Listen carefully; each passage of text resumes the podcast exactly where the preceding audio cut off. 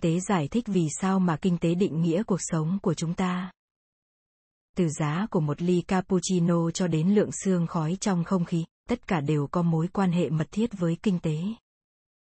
Cuốn sách này sẽ cho chúng ta thấy cách mà các nhà kinh tế hiểu được thế giới này và giúp chúng ta đạt được những lợi ích lớn hơn từ việc hiểu rõ các hệ thống kinh tế. Cuốn sách này dành cho các sinh viên kinh tế. Bất cứ ai muốn giảm các chi phí cho việc mua sắm hàng ngày. Bất cứ ai tò mò về việc kinh tế ảnh hưởng đến cuộc sống hàng ngày của chúng ta như thế nào. Về tác giả Tim Harford là một nhà kinh tế người Anh, đồng thời cũng là một nhà báo và là một cây bút nổi tiếng với nhiều cuốn sách bán chạy nhất.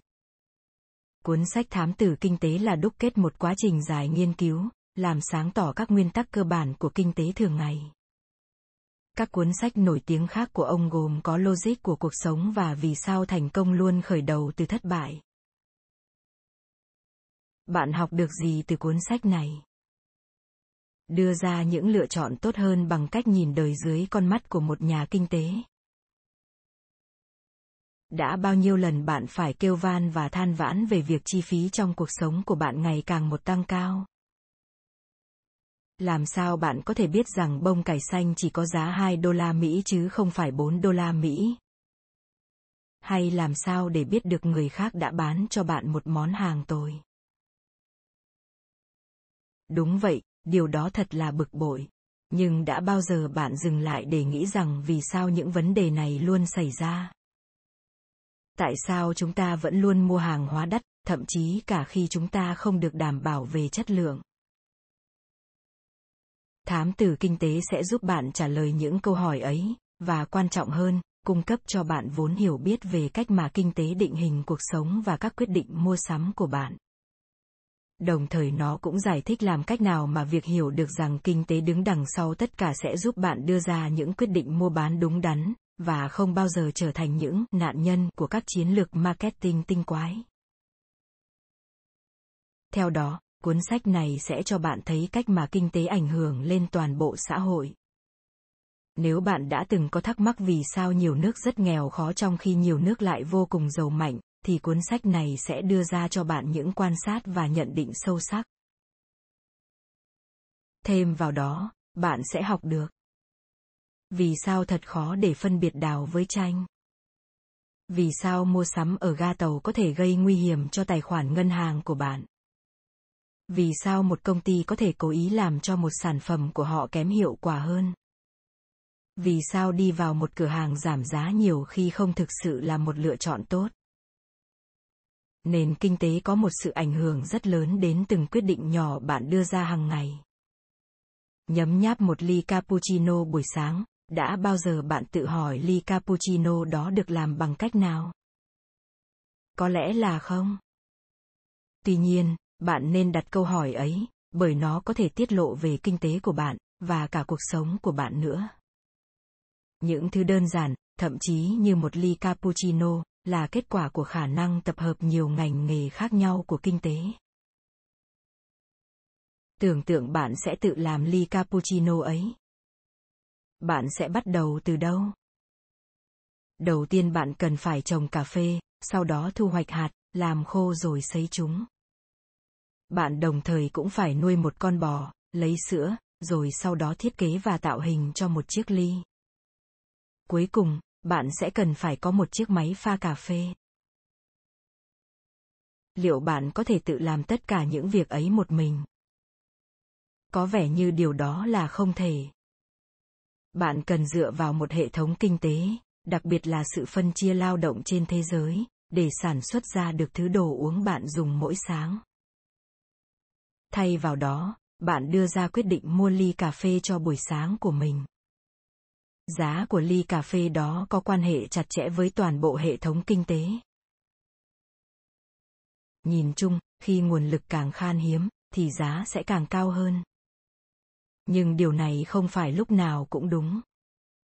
Ví dụ, có thể bạn nghĩ rằng tất cả các quán cà phê đều sử dụng chung một nguồn lực, nên giá của các ly cà phê đều giống nhau nhưng thực tế không phải vậy Ở Vương quốc Anh, một chuỗi quán cà phê ở nhà ga với tên ATM có mức giá cho sản phẩm của họ cao hơn rất nhiều so với các đối thủ cạnh tranh. Liệu đó có phải vì họ bán một thứ cà phê rất quý hiếm không? Hoàn toàn không. Sở dĩ ATM có thể đưa ra mức giá như vậy là bởi vì địa điểm mà họ sở hữu. Ở những nhà ga. Là cực kỳ hiếm.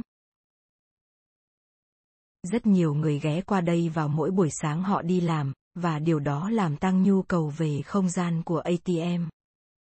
Với việc không có đối thủ cạnh tranh nào có thể sở hữu một địa điểm đặc biệt như của ATM, mức giá cho dịch vụ ở ATM tăng cao là điều hiển nhiên. Đó cũng là sự giao nhau giữa nhu cầu hài lòng của khách hàng và mức phí thuê địa điểm khiến cho giá cà phê của ATM tăng cao. Đây chỉ là một ví dụ nhỏ giúp bạn nhìn cuộc sống dưới con mắt của một nhà kinh tế, từ đó có thể hiểu hơn về thế giới xung quanh. Các công ty dùng rất nhiều chiến lược để khiến chúng ta trả giá cao nhất có thể cho sản phẩm của họ. Tất cả mục tiêu của các công ty, dù họ có tốt đẹp đến thế nào, cũng đều là tiếp cận bạn, những khách hàng, để bạn sẵn sàng trả mức phí cao nhất có thể cho sản phẩm của họ, và họ dùng rất nhiều các chiến lược khác nhau để có thể làm được điều ấy. Hiển nhiên rằng, họ không thể hỏi trực tiếp bạn mức giá mà bạn muốn trả là bao nhiêu, bởi đơn giản rằng họ sẽ không thể có được câu trả lời. Do đó, các công ty phải dùng rất nhiều tiểu xào.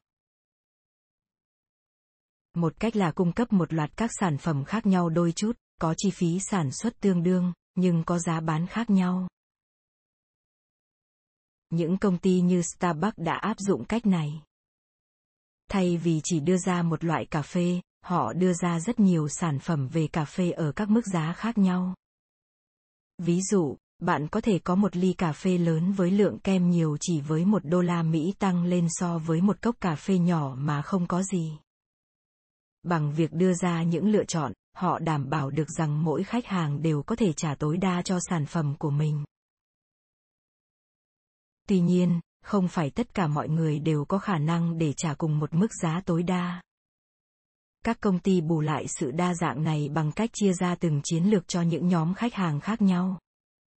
Ví dụ như siêu khuyến mãi hay lựa chọn cho sinh viên hay những sự kiện ở nhà hát hay các phương tiện giao thông công cộng. Ý tưởng này nhằm đảm bảo những nhóm khách hàng có ít khả năng để trả giá cao vẫn có thể sử dụng sản phẩm cũng như dịch vụ của công ty, đồng thời đảm bảo những khách hàng bình thường, những người có mức thu nhập cao, vẫn trả mức giá cao nhất. Thậm chí nếu các công ty đưa ra nhiều hơn một phiên bản của sản phẩm, họ sẽ cố gắng để bạn không mua phiên bản có giá thấp hơn. Ví dụ, IBM bán hai chiếc máy in, loại cấp thấp LaserWriter E và loại cao cấp LaserWriter. Loại đầu tiên rẻ còn loại thứ hai đắt nhưng đó không phải là khác biệt duy nhất. IBM chủ định cài đặt một con chip vào loại rẻ hơn để khiến nó chạy chậm và kích thích các khách hàng giàu có mua sản phẩm đắt hơn. Các công ty luôn cố gắng để bạn trả nhiều hơn mức giá mà bạn cần trả. Tỉnh táo nhận ra những điều này có thể giúp bạn tránh chúng. Các công ty có thể rất khéo léo trong việc lấy tiền từ túi bạn. Có rất nhiều cách để bạn có thể tiết kiệm tiền và nó tùy thuộc vào bạn, vào khả năng luyện tập những thói quen tiêu dùng thông minh. Trước tiên, cần nhận thức rõ nơi mà bạn mua hàng. Xem xét kỹ, ví dụ, các công ty thường sử dụng chiến lược giá đích, họ bán cùng một loại hàng hóa hoặc cung cấp cùng một dịch vụ nhưng ở những mức giá khác nhau, tùy thuộc vào thị trường và địa điểm. Ở London, có hai cửa hàng Mark và Spencer Simply Food chỉ cách nhau 500 mét. Ở cửa hàng đặt tại ga tàu điện ngầm, tất cả các sản phẩm đều có giá cao hơn đến 15%. Chấm. Họ đã làm điều này bởi khách hàng ở ga tàu điện ngầm thường có rất ít thời gian cho việc mua sắm, họ chỉ muốn bước vào, chọn hàng rồi đi ra. Do đó, khách hàng ở đây ít quan tâm về giá của sản phẩm. Thứ hai, đừng lầm tưởng rằng những sản phẩm ở các cửa hàng đang giảm giá có giá rẻ hơn ở những nơi khác. Trong khi những sản phẩm này nhìn chung có thể nói là rẻ, nếu bạn đang tìm một sản phẩm cụ thể, rất có khả năng họ sẽ có cùng những sản phẩm ở một mức giá cao như những cửa hàng cao cấp hơn. Do đó, mẹo ở đây là đừng tìm những cửa hàng rẻ, mà hãy tìm những sản phẩm cụ thể. Cuối cùng, các siêu thị thường đặt giá một cách ngẫu nhiên, vậy nên cần tỉnh táo để ý xem giá thay đổi như thế nào để tránh bị lừa. Ví dụ, các siêu thị thường đặt giá gấp 3 lần cho rau, chỉ để xem việc đó ảnh hưởng đến lượng mua như thế nào. Các khách hàng mà hay để ý về giá cả trên thị trường sẽ chọn các loại rau khác, ngược lại những người không để ý đến giá cả sẽ phải trả giá cao hơn bình thường cho lựa chọn của họ. Suy cho cùng, nó phụ thuộc vào bạn để đảm bảo rằng các công ty không thể lợi dụng khao khát hài lòng hay sự lười biếng của bạn. Giờ đây ta đã hiểu một chút về các chức năng của kinh tế, những trang tiếp ta sẽ biết chuyện gì có thể xảy ra khi các chức năng ấy không hoạt động đúng. Một sự dò dỉ thông tin có thể làm sai lệch cả thị trường trên các phương tiện thông tin truyền thông và các giảng đường ở các khoa kinh tế của các trường đại học, có rất nhiều người liên tục khen ngợi sự thông minh và công bằng của hệ thống thị trường tự do. Cái mà họ tin rằng là phương pháp hiệu quả nhất trong việc đảm bảo rằng mọi người có thể mua được những gì họ cần, ở mức giá tốt và hợp lý nhất. Tuy nhiên, thị trường này lại có vấn đề rất lớn. Nó rất dễ đổ vỡ khi mà con người đối mặt với vấn đề thông tin giới hạn hay giữ kín. Nó còn được biết đến với tên gọi khoảng trống thông tin. Một ví dụ rất phổ biến của vấn đề này có thể thấy ở thị trường xe cũ. Khi mua một chiếc xe đã qua sử dụng bạn có thể kết thúc việc mua bán với một trái đào. Chiếc xe sử dụng tốt hoặc một quả chanh. Một chiếc xe thực sự là đống phế thải. Là một khách hàng tiềm năng ở đại lý xe cũ, bạn không có cách nào để biết rằng đâu là trái đào hay đâu là quả chanh. Chỉ có người bán mới có thể biết rõ điều ấy. Nếu như ngân sách của khách hàng khá nhỏ, khoảng 1.500 đô la Mỹ, anh ta sẽ được đảm bảo rằng người bán chỉ đề nghị cho mình quả chanh. Tuy nhiên, nếu có nhiều hơn, khoảng 4.000 đô la Mỹ, khả năng để bạn có thể có được trái đào vẫn chỉ là 50 phần 50, bởi chỉ có người bán mới biết rõ được điều ấy. Đối mặt với những vấn đề này và sự thiếu hụt của những thông tin quan trọng, một khách hàng khôn ngoan sẽ không đưa ra mức giá trước, trong khi không có cơ hội để có được trái đào. Và nếu điều này xảy ra, thị trường sẽ bị phá hỏng. Điều này chỉ đúng khi thông tin đến từ một phía hay bất đối xứng. Tuy nhiên, nếu cả người bán lẫn người mua đều không biết được chiếc xe đó là trái đào hay quả chanh thì người mua có cơ hội mua được xe với mức giá thấp là 50 phần 50. Để thị trường hoạt động một cách trơn tru và công bằng, phải có sự trao đổi thông tin lẫn nhau.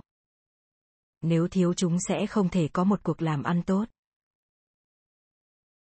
Chúng ta cần phải đảm bảo rằng mặt hại của một sản phẩm đã bao gồm trong giá mà chúng ta phải trả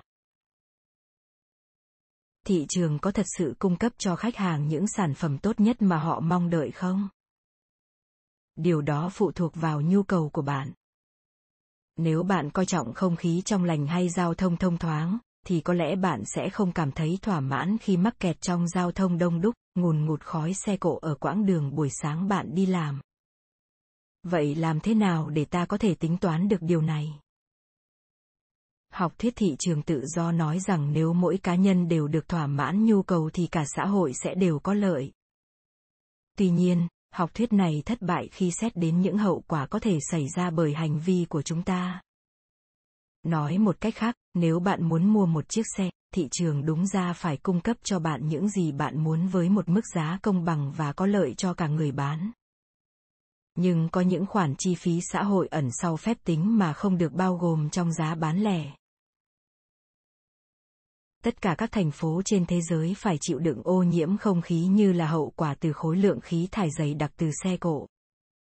Không những gây hại cho sức khỏe, mà nó còn khiến người ta ít dùng những phương tiện có lợi cho môi trường, ví dụ như đi xe đạp. Để ngăn chặn những chi phí về xã hội này, chính phủ nên can thiệp vào thị trường để đánh thuế chi phí ngoại lai.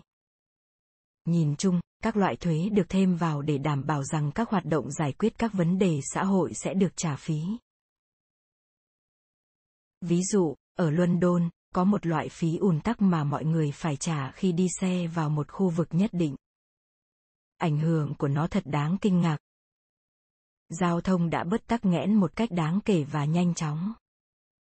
Khi đi xe nhưng không phải chịu thêm khoản phí nào, người ta sẽ đi xe ngay cả khi quãng đường là rất ngắn. Kể từ khi loại phí trên ra đời, mọi người sẽ chọn đi bộ hoặc đạp xe thay vào đó. Tuy nhiên, bạn không thể đặt thuế lên tất cả mọi thứ. Ví dụ, nếu hành vi của một ai đó rất khó chịu, nhưng không thực sự có hại, thì thật vô nghĩa khi bắt anh ta phải nộp thuế vì thái độ đó. Các hoạt động sai trái và tham nhũng làm hạn chế phát triển kinh tế. Một trong những vấn đề kinh tế được đưa ra bàn luận nhiều nhất đó là tại sao có rất nhiều quốc gia nghèo khổ trong khi một số khác lại giàu có và rất phát triển. Đó là bởi vì nguồn tài nguyên chăng hay bởi loại thị trường mà họ chọn. Thực sự, lý do lớn nhất của cái nghèo đơn giản là do sự sai trái của chính phủ. Sự thiếu hụt tính dân chủ trong quản lý và bầu cử gây hại đến sự thịnh vượng của nền kinh tế thông thường, mục đích cốt lõi của một nhà lãnh đạo địa phương là làm giàu cho cá nhân mình, kể cả phải bóc lột của người dân. Trong những trường hợp này, ngân khố của quốc gia không được đầu tư vào cơ sở hạ tầng hay phát triển đời sống của nhân dân, và gây nên sự tổn hại về kinh tế. Ví dụ, cameroon là một trong số những quốc gia nghèo nhất trên thế giới, chính quyền được điều hành bởi bia người mà mối quan tâm duy nhất là duy trì quyền lực và sự giàu có cho riêng bản thân mình. Thêm vào đó, những kẻ độc tài cần những người giàu có phụ thuộc để có thể duy trì quyền lực. Vậy nên họ làm ngơ trước tham nhũng, và về lâu dài làm suy thoái nền kinh tế. Ví dụ, bởi vì cameroon rất khó để quản lý, bia phải thỏa hiệp với tham nhũng để duy trì quyền lực của ông ta, thông qua cảnh sát và quân đội những người lính phục tùng ông ta, bởi họ sẽ được hưởng nhiều lợi ích nếu đi theo bia hơn là đầu quân cho phe dân chủ. Có thể nói quyền lực của ông ta đến từ sự tham nhũng hơn là sự lãnh đạo dân chủ. Hậu quả của tham nhũng là làm suy thoái nền kinh tế. Để thành lập một công ty, bạn cần phải đút lót hệ thống chính quyền cơ sở hạ tầng và hệ thống giáo dục cũng bị đi xuống nghiêm trọng bởi thiếu sự hỗ trợ và quan tâm từ chính phủ. Giải pháp đưa ra có vẻ đơn giản. Bạn chỉ cần loại bỏ đi lớp vỏ bọc của chính quyền tham nhũng để dòng tiền được lưu thông. Thị trường tự do sẽ lo phần còn lại. Một chính phủ có trách nhiệm cũng là điều thực sự cần thiết. Tuy nhiên, để tiến hành sự chuyển giao này sự thiếu hụt của những cá nhân có trách nhiệm trong chính phủ là khó khăn ban đầu các nước nghèo có thể trở nên thịnh vượng nếu họ mở cửa, thúc đẩy hoạt động ngoại thương có rất nhiều ví dụ về các nước từng nghèo khó giờ đã trở nên giàu có. Hai trong số đó là Đài Loan và Hàn Quốc. Lịch sử đã chứng minh rằng chìa khóa cho sự thành công của họ là mở rộng giao dịch quốc tế. Nền kinh tế phát triển bởi vì hoạt động giao thương quốc tế mang đến nhiều lợi ích hơn so với việc tự cung tự cấp. Các quan điểm bảo hộ đối với việc trao đổi, trong đó việc nhập khẩu bị cấm nhằm thúc đẩy mua bán trong nước, sau cùng cũng sẽ làm tê liệt ngành công nghiệp xuất khẩu của đất nước, và các nước khác cũng ngừng xuất khẩu hàng hóa sang quốc gia đó. Làm điều ngược lại và thúc đẩy ngoại thương sẽ giúp cho đất nước nhận được nhiều lợi ích từ thị trường quốc tế rộng lớn và đa dạng. Ví dụ, phải mất nhiều thập kỷ để Hàn Quốc trở thành một quốc gia thịnh vượng sau khi mở cửa hội nhập với thế giới. Trong khi đó, Bắc Triều Tiên, anh chị em ruột của Hàn Quốc, lại đóng cửa biên giới một cách căng thẳng với hy vọng tự cung tự cấp. Kết quả là quốc gia này từng phải hứng chịu một nạn đói. Tuy nhiên, giao thương với thị trường quốc tế vẫn là chưa đủ. Một khi đã ở đây, bạn phải tập trung vào việc mà bạn giỏi nhất. Bằng cách tập trung vào những kỹ năng bạn thành thạo nhất, bạn có thể gặt hái được nhiều hơn nữa thành công. Thử tưởng tượng, ví dụ, nước Anh giỏi nhất trong việc chế tạo TV và sản xuất ra một cái trong vòng một giờ. Trung Quốc cũng có thể tạo ra một chiếc TV chỉ trong nửa giờ, nhưng họ lại giỏi làm đầu DVD. Trong khi bạn có thể nghĩ rằng sẽ là tốt nhất nếu anh dừng giao dịch với Trung Quốc để bảo vệ khả năng sản xuất TV của mình, nhưng điều ngược lại mới thực sự đúng. Nếu anh tiếp tục sản xuất thứ mà họ giỏi nhất rồi bán cho Trung Quốc, thì Trung Quốc sẽ tập trung vào việc bán đầu DVD cho anh. Với cách này, cả hai quốc gia đều thu được lợi nhuận về mình. Tổng kết Thông điệp chính của cuốn sách này là Bạn có thể học được rất nhiều về thế giới này nếu bạn nhìn nó thông qua con mắt của một nhà kinh tế, và làm được điều đó sẽ giúp bạn đưa ra những quyết định sáng suốt hơn trong cuộc sống. Đồng thời nó cũng sẽ giúp bạn hiểu rõ hơn vì sao các nền văn minh trên khắp thế giới lại có những nét bản sắc riêng. Lời khuyên hữu ích. Mua hàng rẻ đừng mua ở nơi rẻ đừng lầm tưởng rằng mua hàng ở những nơi đang giảm giá sẽ giúp bạn tiết kiệm tiền. Thực tế, khi so sánh những sản phẩm cụ thể, những cửa hàng đang giảm giá thường đưa ra những mặt hàng với mức giá giống như ở những cửa hàng cao cấp. Vậy nên thay vào đó, bạn nên suy nghĩ kỹ về sản phẩm mình định mua chứ không phải nơi bạn mua. Đừng mua sắm một cách mù quáng hãy nhớ rằng những người bán hàng có thể bán cho bạn những món hàng đều chỉ nhằm chuộc lợi từ bạn nếu không có sự trao đổi thông tin kỹ lưỡng giữa người mua và người bán, hoặc nếu bạn không có bất cứ thông tin nào về sản phẩm thì tốt nhất là nên tránh xa chúng.